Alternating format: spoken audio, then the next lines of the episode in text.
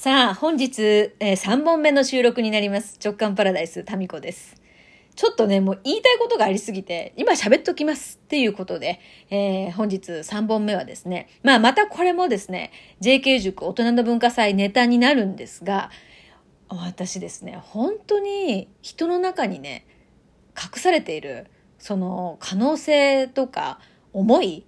これって素晴らしいなって思うんですね。で、まあ、そこをですね、本人は、まあ、往々にして気づいてなかったりするわけですよ。で、そこをですね、嗅ぎ取る私のアンテナっていうのも、また、これ本当に神様から与えていただいた素晴らしきおもちゃだな、おもちゃだなって人生を楽しむためのですね、道具だなって思うんですね。で、まあそういった感じで、まあいろいろな皆さんのですね、力を借りながら大人の文化祭を繰り広げているわけなんですが、その中で一つですね、まあ、皆さんいろんな職業の方がいますから、あの、専門分野とか、えー、皆さんのがお仕事で関わっている世界っていうのもいろいろなんですね。で、皆さん自分の業界、自分の世界っていうのはもうそこに慣れてますから、まあまあ、この業界ではよくあるよねとか、まあ当たり前でしょみたいになってることってですね、異業種、他のその、その世界を知らない人から見たら、もうとんでも話だったりとか びっくり仰天ってことがあるんですね。で、私はテレビ局に勤めてる時代にですね、いろんな業界の裏側を取材するっていうコーナーを考えたんですけど、で、これをですね、実現しないまま、もうマスコミ業界を辞めたんですよ。うん。それがですね、今、JK 塾で見事に形を変えてですね、実現していて、そう、私なんか JK 塾の中でね、テレビ局自体にできなかったことずっともう私の中で熟成されて、もういい感じで発行してきたですね、ネタを、もう結構それがね、できてる。なんかそこに JK 塾に投入してるんですよ。で、JK 塾って本当88名、まあ今2期いますから、いろんなこの可能性、いろんな個性、いろんな才能を持ってる人たちがいるんで、これ面白そうだなって思ったやつを投げるとキャッチする人がいるんですね。それとか、なんかこ、このタイプの人に、こういう感じのをやってもらったら絶対面白いな、みたいな。それが、なんか、プロデューサーにってるんですよ、ある意味。だから私自分会か、プロデューサーってな、なまあ、自分の肩書きになってますけども、まさにその状態で、まあ大人の文化祭なんでね、軽いノリでそれができてるところが、また非常にこう、非常に素晴らしい場だなと。思って、まあちょっと話それましたけど、で各業界の裏側をライブでですね、その Facebook グループ内で、その、その分野の人たち一人じゃなくて何人かいるんですよ。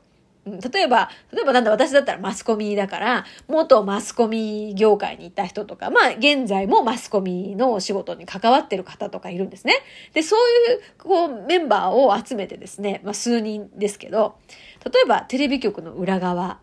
トークとかね、楽屋トークみたいなのをするんですよ。Facebook の中で。そしたらさ、面白いじゃん。多分喋ってる方も面白いですし、で、それをほら、わざわざ言う場所ってないじゃないですか。あんまりそのね、裏側の話を、Facebook のこう、自分のさ、誰でも見られるような場所で公開するっていうのはこれタブーですし、でも、仲間内でさ、もうほら、あの何、飲み会のノリですよ。秘密の女子会みたいなノリで。で、話してるのって、多分、その業界以外の人が聞いても、まあ知ってて何になるっていうこともあるかもしれないけど、へえ、そうなんだって好奇心を刺激する。だし、自分の当たり前は、その、それ以外の人のもう当たり前ではないっていうことがですね、えー、体感としてわかると思うんですね。だから、まあ、いろんな業種がありますよ。教育現場に携わってた方、携わってる方、また医療現場の方もいるし、どうだろう、デイサービスにいる方もいるし、あとアーティストの方もいるし、あとはなんだろうな、パートとかっていうのも面白い世界かもしれませんよね。あとは、なんでしょうね。あと美容とか、サロン、サロン経営とかですね。あと、何ですかね。あとお金、えっ、ー、と、お金に絡んだ仕事、銀行とか。うん。そんな、いろいろなんですよ。で、そういう世界の、まあ、こぼれ話、そんなタブーな話ばっかりじゃないんだけど、こんなことがあってとか、こういうお客さんがかつていましたとかっていうね、そういうお話とか、実は、えー、言葉とかも、その専門用語ってありますよね。でそういう専門用語だったりとか、そういうのを、こう、まあ別に知らなくっても人生大きくね、そこで影響することはないけど、面白いじゃない。でね、もう人生私ね思うんだけど、面白くするのってこの無駄。無駄なことが人生を彩るんですよ。ちょっと声でかくなりましたけど。その、無駄がなかったら、面白ないって、本当に。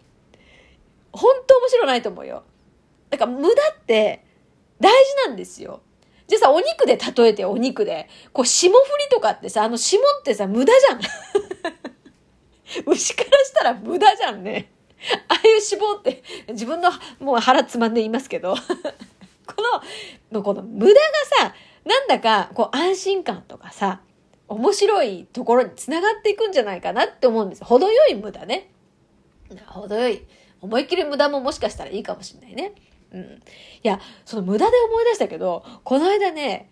次男がね、なんかうちの母親から3000円だっけな、誕生日で何買っていいかわかんないからっつってお小遣いをね、もらってたんですよ。それは、ほら、次男がね、もらったお金なんで、まあ、カズくんって言うんですけど、カズくんこれ好きに使ったらって言ったら、まあ、私たち世代だったらですよ。まあ、貯金かなみたいに、もしかしたら小学校3年生の時の私は答えたかなって思うんですよね。で、カズくんどうするって言ったら、もう決まってると。へ え、何に使うのって聞いたらですね、あの、この福岡にですね、海の中道海浜公園っていう広い公園がありまして、そこにですね、ゴーカートだったり、まあちょっとしたゲームがあるんですね。で、うちはゲームがないので、えー、次男はそこに行って、こう、ゲームを、なんだかな、あの、カーレースみたいなゲームかな。そういうのをやるのが楽しみなんですよ。で、それ1回500円なんですね。で、もう3000円で好きなだけやると。まあ、好きなだけっていうほどの数もないかもしれませんけど、全部それにつぎ込むと、張り切ってですね、海の中道海浜公園に行ったらですね、なんとその時は、その彼が狙っていたですね、ゲームは故障中で、で、しょうがないからですね、リアルのゴーカートにもう3000円分何回乗れたのかな、え乗ったそうです。はい。嫌というほど。もうゴーカートなんてもう3、4周すればもうこれ十分ですよね。えー、まあそういう使い道をしてまして。で、なんかそれって無駄っちゃ無駄じゃないですか。だけど、この無駄を楽しむ力。これはね、見習おうかなって私は思いました。何も考えずにですね、もうこの一点張り、そこに、もう全部そこに投入するっていう。この思い切りの良さと、あと迷いなくそれに楽しめるっていうね。このなんか、ちょもったいないかなとかいうのはないんだだから。全力で3000円を無駄に使う楽しみ。これはね、気持ちいいだろうなって思いますね。このだから3000円のむちゃくちゃ彼なりの生きた使い方なんで、いや今話してて思ったけど、こういう多分お金の使い方をしたらですよ。この3000円使ってる間、むちゃくちゃテンション上がると思うんですよ。だから、お金を使って、むっちゃ楽しい体験をしたっていう記憶が彼の中で残ると思うんですよね。だからお金っていうのはむっちゃ楽しいことを運んでくるものだってなるかもしれないね。で、お金を使うことが、だからこう罪悪感とかはないよね。まあ、それがだから結果として もしかしたら困ったことになるのかもしれませんけど、まあその時はその時の彼の学びなんで、なんかちょっとね、どうなっていくのかなってって思うのと同時に、なんか罪悪感なく楽しめるこの姿っていいよなって思いましたね。まあ私もあんまりそう何か楽しんだりするときに罪悪感っていうのはまあないと思いますけど、ほぼね。ない、ない、ないね。一人で旅行行ったり、美味しいもの食べたりしてもないけど、でも楽しむレベルはなんかちょっとね、見習うものがあったんですよね。で、こうやってなんか毎日こう楽しいって 生きてるのって、周りも幸せにしますし、まあ何より本人が楽しいんじゃないかなって思うんですよ。まあだからここね、何でしたっけ？そうそう、無駄。だから無駄の中にこそ人生を彩る彩る何がしかがあるわけで、無駄を全部省いていくとですね、まあそもそもこの直感パラダイスは成り立たないですよね。だって、だって、もう9割方無駄話じゃないですか。だからさ、もう雑談とか無駄話って、ない、あんまりほらコロナの期間さ、することが減ったじゃないですか。すごい心乾いたと思いません？